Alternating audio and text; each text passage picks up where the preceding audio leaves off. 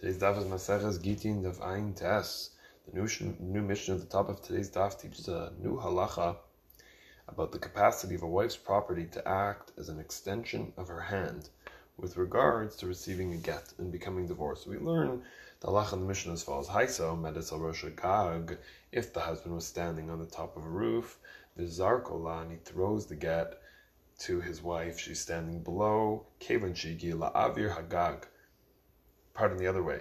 She's standing on top of the roof and he's standing below and he throws the get and it goes toward the roof, upward toward the roof. Once it gets, the Gemara defines it, once it gets at least within very close distance of the roof to the airspace of the roof, Harezu Megareshas, she is divorced, she's considered divorced. The airspace seems to capture the document and, and cause her to be divorced. Humil Malavahil In the second case is how we said before, if he was on top and she was standing down below, Rizar Golan, he throws the and starts to descend toward cave and Shiatzim Rishusagag. The minute it leaves the, the, the airspace of the roof, which is his his area, Nimchak or Nisraf Harez Migreshas. If it ends up actually becoming erased or becoming burned, she's still going to be divorced. The principle is that the airspace has the halachic status of one's chatzer, one's courtyard, one's garden and acts to acquire items that enter inside of it, or at least this was the understanding of the Ramban, that the air of the Chatzer, the airspace of that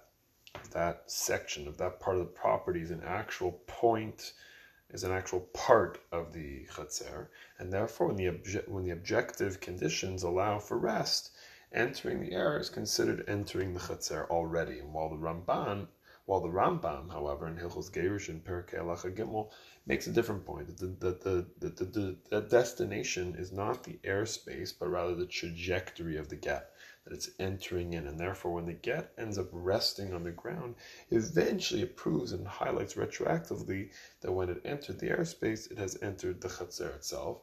And the wife is divorced with that first stage of its trajectory. But if the trajectory gets disrupted by fire or by getting erased, the Rambam explained by the Rif, he argues that if the downward trajectory of the get is disrupted by a last second wind that causes it to get burned or to get erased, then the get is going to be invalid.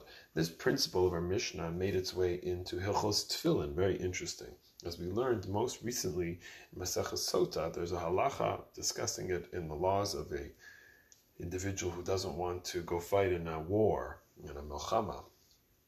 And it says over there that he's afraid. The Torah says that he's afraid, and we had the Mishnah in the Gemara in Masechah Sota discuss his fear is the fact that he may be holding the sin of talking interruption, making a hefsek between putting on his head tefillin, his arm tefillin, and his head tefillin. So there's a halacha that one must not be mafsik in any distraction, distracting activity between putting on the hand tefillin and putting on the head tefillin, tefillin shayad and tefillin shalosh. That is the idea of talking in between. So, what is the halacha if the shel rosh, the head tefillin, is now in the airspace above one's head? It's the exact spot where it's going to be. So, it's not actually sitting on one's head or even resting. It's actually resting on one's head. The first step of placing the head tefillin. Can we say that higia la'avir? It's come within the airspace of the head, so it's considered to be in its place.